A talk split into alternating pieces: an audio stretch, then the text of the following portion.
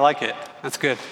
I was telling people earlier this morning I still haven't recovered from the time change, so a little rough. But anyway, all right. So this morning we are in Matthew 27. Uh, it's on page 884 in the Pew Bible in front of you, if that would help you.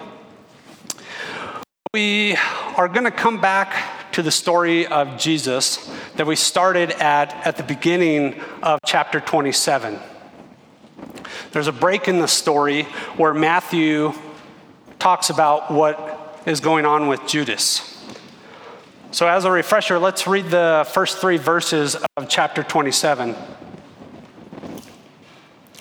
Daybreak came, all the chief priests and the elders of the people plotted against Jesus to put him to death. After him up, they led him away and handed him over to Pilate, the governor. So Jesus has been convicted by the high priest and the elders for blasphemy. Earlier in chapter 26, at which point Jesus acknowledged that he was the Messiah, the Son of God, and now stands before Pilate. These are the last few hours of Jesus' life before his crucifixion. And this is where we pick up the story this morning. But before we jump in, I want to frame this section around a very important question. I suggest to you that is the most important question that we can ask. It is the question that everyone has to answer at some point in their life. You might ask yourself, what is this? There are many famous, recognizable questions to help demonstrate that. See if you can finish some of these questions. You got to ask yourself one question Do I feel lucky? Well, do you, punk? Who you going to call? Ghostbusters. All right, so we do have people that grew up in the same time frame. Okay. For the older generation, who's on first? Abbott and Costello? Shakespeare, to be or not to be? That is the question to live or die? That is the question. These are all interesting questions, but even in the case of Shakespeare, there's even a more question, and we find that question in verse 22 of our passage this morning. So go with me to 22. It says, Pilate asked them, What should I do then with Jesus, who is called Christ?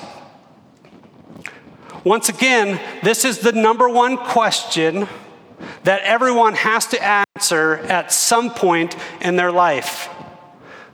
As we read the scripture before us today, we'll see how people answered the question. First, we'll take a look at Pilate and how he answers the question.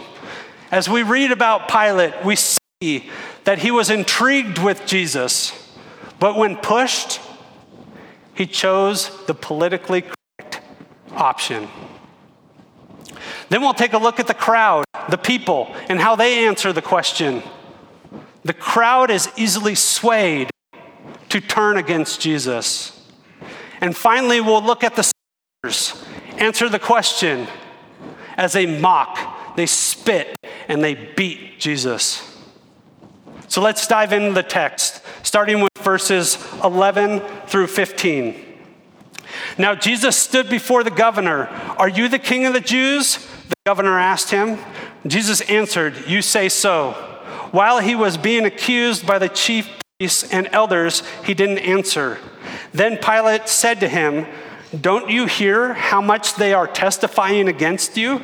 But he didn't answer him on even one charge, so that the governor was quite amazed. At the festival of the governor's custom was to release the crowd of prisoner wanted.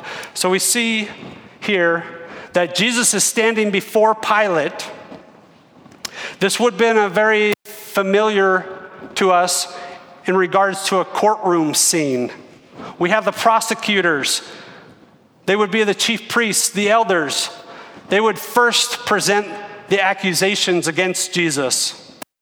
Then we have the judge Pilate and the defense. Jesus. The charges brought to Pilate were not the original charges of blasphemy. Remember in chapter 26, the elders and the high priest charged Jesus with blasphemy. That's not what they brought to Pilate. Instead, they deal with Jesus as being a threat to Rome, as a king or an insurrectionist. The, G- the Jewish leaders knew that Rome would not do anything in regards to the charges of blasphemy. So the chief priests and the elders had to plot against Jesus in order to come up with something for charges that Rome would actually be interested in. So they plotted. That's what we read about in the first three verses. They plotted, they schemed, they came up with charges that Rome would actually care about.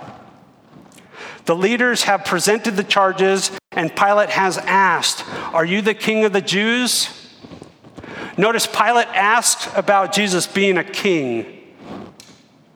Are you a threat to my kingdom? Jesus responds to Pilate, not the Jewish leaders, with, You say so, can be interpreted as yes. And the Jewish leaders continue to testify against Jesus. I imagine the Jewish leaders very upset and continue to accuse Jesus while Jesus and Pilate are over here discussing. The Jewish leaders are over here just angry, upset, trying to make their best case, using emotion to stir and persuade Pilate. Pilate asks another question Don't you hear how much they're testifying against you? Jesus doesn't respond, he is silent. This is the fulfillment of prophecy from Isaiah 53 7.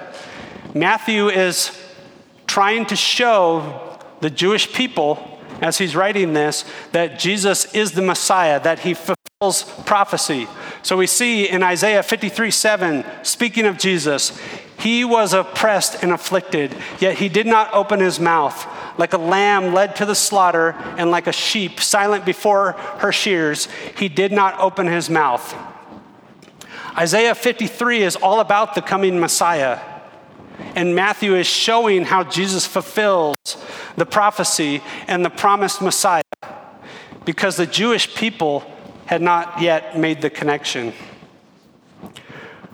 But Jesus is also doing something else here.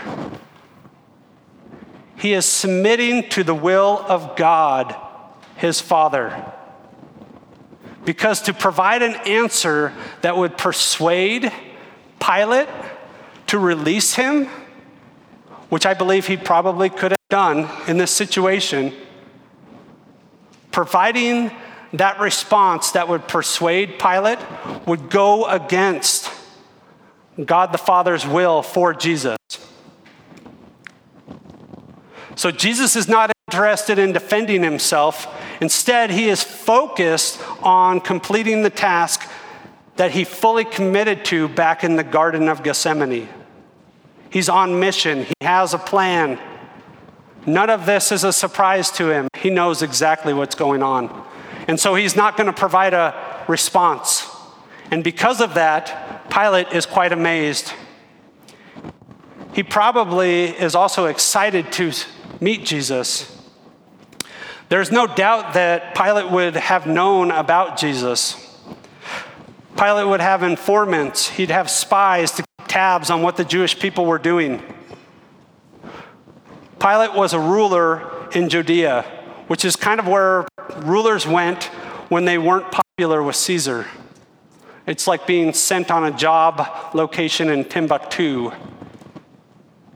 And based off the history that we know, Pilate had some pretty harsh run ins with the people. His soldiers would clash with people that were trying to overthrow Rome, and lives were lost. So, at this point that we're reading about this morning, Pilate could not afford an uprising by his mismanagement of the situation. So, he's probably thinking about how do I get out of this situation by, without upsetting people. And at this point, Jesus' popularity was at fever pitch. And Pilate thought he could use this to his advantage. So he comes up with a plan that we learn about in the next passage. Let's look at 15 to 22. At the festival, the governor's custom was to release to the crowd a prisoner they wanted. At the same time, they had a notorious prisoner called Barabbas. So when they had gathered together, Pilate said to them, Who is it you want me to release for you? Barabbas or Jesus, who is called Christ? For he knew it was because of envy that they had handed him over. While he was sitting on the judge's bench, his wife sent word to him Have nothing to do with that righteous man. For today I've suffered terribly in a dream because of him. The priests and the elders, however, persuaded the crowds to ask for Barabbas and to execute Jesus. The governor asked them, Which of the two do you want me to release for you? Barabbas, they answered. Pilate asked them, What should I do then with Jesus, who is called Christ? They all answered, Crucify him.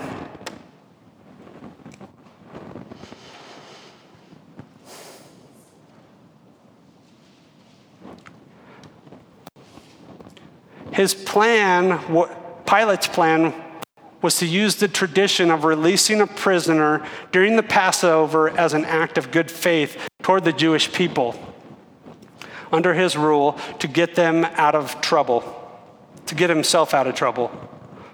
So clearly, with Jesus' popularity, the people would surely pick Jesus over Barabbas. Barabbas was guilty Jesus was not. So Pilate is thinking, obviously, these people will pick the innocent person over the convicted person. However, that's not what happened. Instead, the people are persuaded to ask for the release of Barabbas. Now, you might wonder how the chief priests and the elders were able to convince the crowd against Jesus. Sure, they may have threatened or promised them something. Jesus was also portrayed as a blasphemer, which went against the religious leaders and their teachings. So surely he must die. I think mob rule played a part as well. I'm reading a book for work called The Bellwether Effect. In the book, the author talks about only needing between five and 10% of people to agree in order to sway the majority. I'll say that again 5 to 10% to sway the majority, which is great if you're in the right, but it's terrifying if you're in the wrong. So the mob, the people, have decided that they want Barabbas over Jesus. And this is where it gets interesting because we look at the word Barabbas meaning son of the Father, an earthly father. Then who was Jesus? Jesus being the son of the Father, the heavenly Father. So it's interesting that the people would pick the earthly option. Because as you study Scripture, earthly things lead to death. Heavenly things, picking Jesus, leads to life which is not what they selected. They did not choose Jesus. Instead, they picked Barabbas. The people were presented with the most important question What should I do then with Jesus, who is called Christ? And they shouted, Crucify him!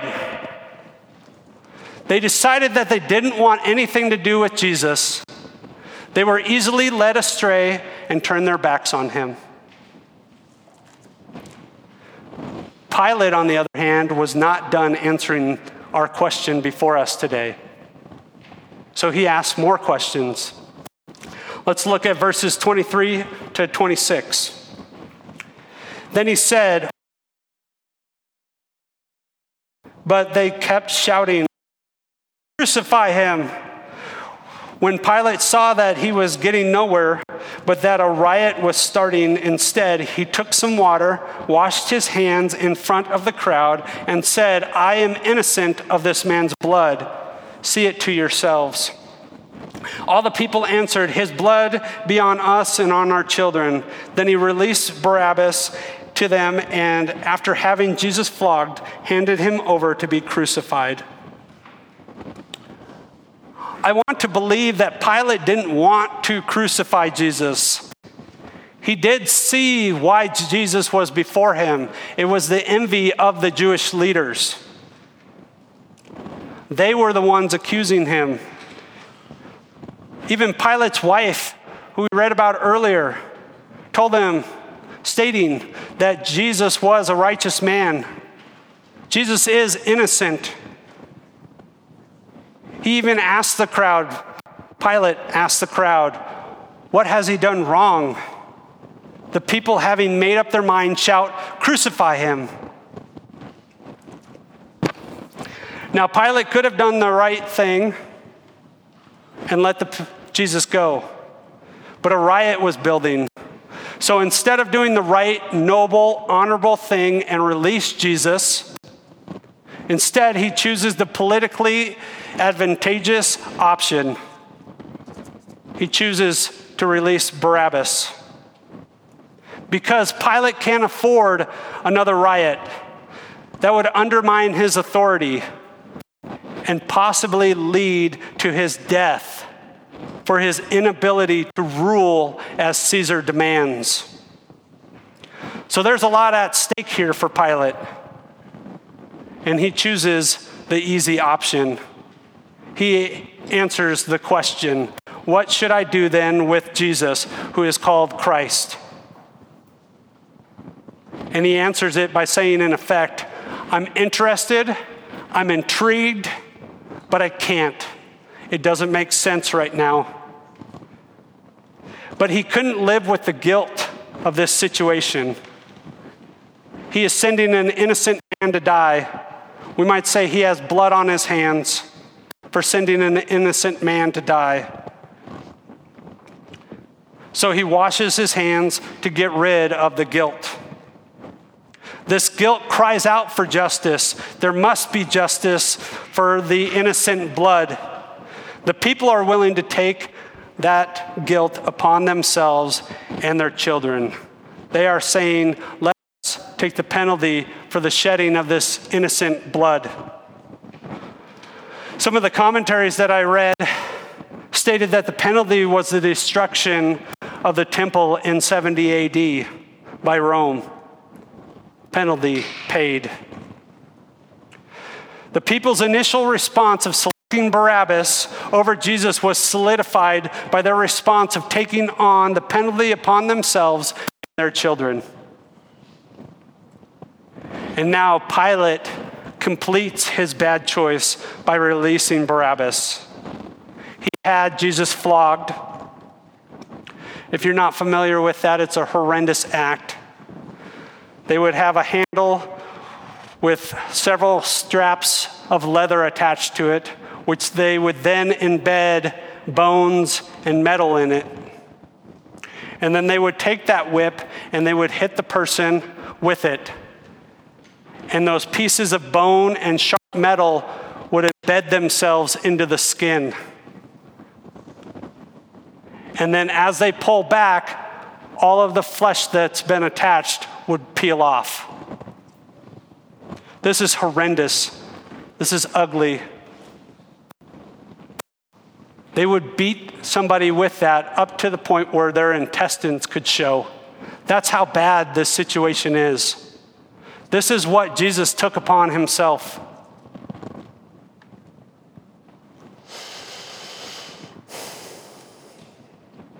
Jesus suffered greatly, and this was only the beginning. The flogging was only the beginning of what he suffered. And we'll read more as we wrap up Matthew. But let's move on to verse 27. Then the governor's soldiers took Jesus into the governor's residence and gathered the whole company around him. They stripped him and dressed him in a scarlet robe. They twisted together a crown of thorns, put it on his head, and placed a staff in his right hand. And they knelt down before him and mocked him. Hail, King of the Jews! Then they spat on him, took the staff, and kept hitting him on the head. After that, they mocked him. They stripped him of the robe, put his own clothes on him, and led him away to crucify him. The soldiers did horrible things to Jesus. They lived in a culture that was full of brutal violence. Now, you might read stories about people that live in those type of environments and the horrendous things that they will do to a dead body that is severely injured, disrespectful, mocking. They are dehumanizing the person. And that dehumanizing allows them to treat the person differently. Psychiatrists would say this is a coping mechanism when you're in an environment where there's severe violence, there's only certain ways to cope with it. And this is being one of them mocking, disrespect, dehumanizing.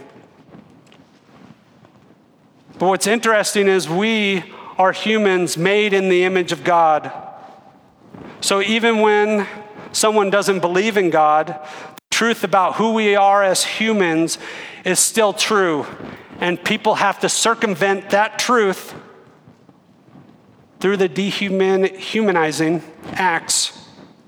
They have to circumvent the truth in order to treat people in the way that the soldiers are treating Jesus. The soldiers not only denied Jesus as the Son of God with their mocking, but also degraded him to a value below human. And so the soldiers answered the question What should I do then with Jesus, who is called Christ, by mocking and beating Jesus? Now I propose this question What should I do then with Jesus, who, called, who is called Christ, as the most important question of your life? Everyone has to answer this question. Everyone. So, how would you answer this question? How do you answer the question, what should I then do with Jesus, who is called Christ? Pilate was intrigued, but not enough to do the right thing. Instead, he did what was politically advantageous. Is this how you would answer the question? Jesus is fascinating, but I don't want him to interfere or disrupt my life. That might be uncomfortable. I prefer the easy road. The people were enamored with Jesus, but they were easily swayed. They didn't truly understand who Jesus was, so they believed a lie that was perpetrated by the religious leaders. And as a result, they were led uh, away. Is this how you answer the question? Jesus is great, but I don't know enough about him to make an informed decision about who he really is and thus swayed by false teachers. The soldiers openly mocked Jesus and dismissed him. They didn't care about Jesus. Is this how you would answer the question? You might think to yourself, I don't mock Jesus. But isn't that what intentional sinning is? Your soul's way of mocking Jesus? I'm not talking about sin that you're working through, but instead the sin that you just let stay there and you refuse to deal with it. For an example, anger issue. You might covet what other people have Here's one that a lot of people don't think about. What about gluttony?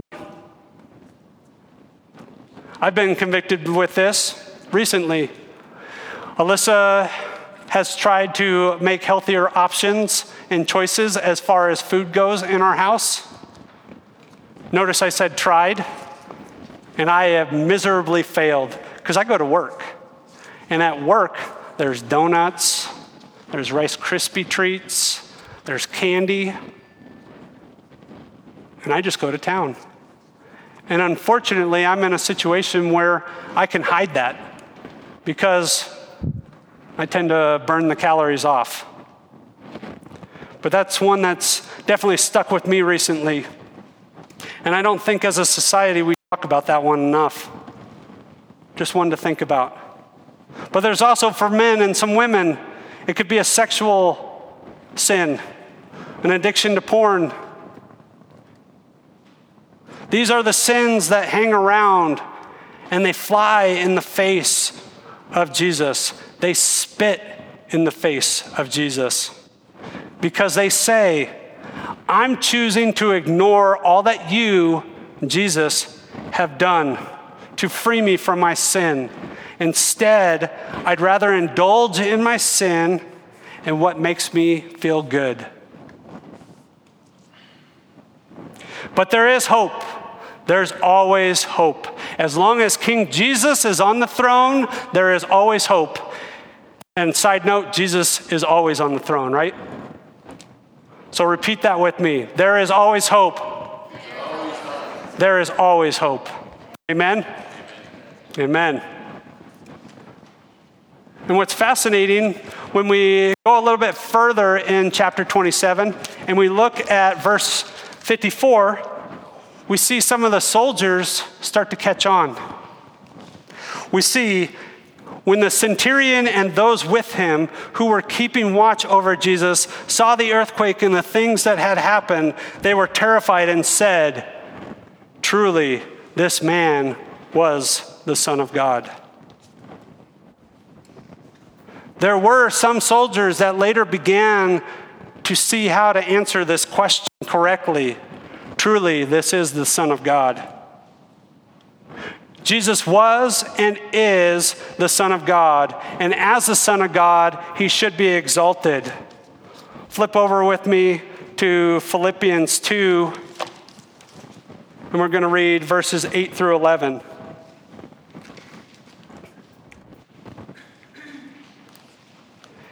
And when he had come as a man, he humbled himself by becoming obedient to the point of death, even to death on the cross. For this reason, God highly exalted him and gave him the name that is above every name, so that at the name of Jesus, every knee will bow in heaven and on earth and under the earth, and every tongue will confess that Jesus Christ is Lord to the glory of God the Father. God has exalted Jesus above all things, He is ruler of all. But first, as we read here, Jesus showed His love for us by humbling Himself, dying on the cross in order to restore our relationship with Him. See, that's, that's the good news, that's the gospel. We as humans are broken. We sin. We do things that we should not do. We do things that are contrary to the nature of God. And there's a price to be paid for that. And God, in His infinite wisdom, sent Jesus to take that price for us. So He died on the cross for us in our place. He took that flogging. And later on, He goes onto that cross for us. That is the good news. Because in just a couple days, he rises from the dead. He conquers death. Death is defeated, it reigns no more. Amen? So, as we ask this question one more time, what should I do then with Jesus who is called Christ? How do you answer the question? Is it like Pilate? I'll be around him when it's convenient. Is it like the people? Easily swayed? Is it like the soldiers that openly mocked him? Or as believers, we allow Jesus to be king of all aspects of our lives as only he can. Because there's really only two ways to answer this question when it comes down to it. Two ways to answer it. Either accept Jesus as king or deny him and make yourself king. Those are the two options. If he is king in your life, that is cause for celebration. If he is not king in your life, then I submit to you, you may be headed in this direction. Repent of that. Turn toward him. Chase after Jesus. Cry out to him. Ask for forgiveness. Thank him for dying on the cross for you. That you may be made whole, made complete, restored to the way in which he designed you to be complete in Him. But if you're a believer this morning, like I said, it is a cause for celebration. And we celebrate that through the communion table. We celebrate what Jesus has done on the cross for us. We remind ourselves each week of what he has done for us. So, the last four weeks, we've had different artists provide art pieces, very talented artists in our community providing art pieces in which to take in during communion. And today we have a video, so something a little bit different from Jess Lambus. And the video is entitled, Man is a Hungry Being. So we'll go ahead and play that video and then the band will play. And I encourage you to take some time and reflect on the question what should I do then with Jesus, who is called Christ? Let the video and the question inform your time of communion.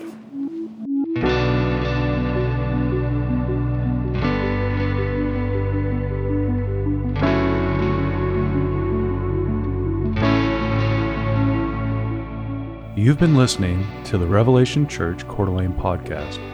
Learn more about Revelation Church at revelationcda.com.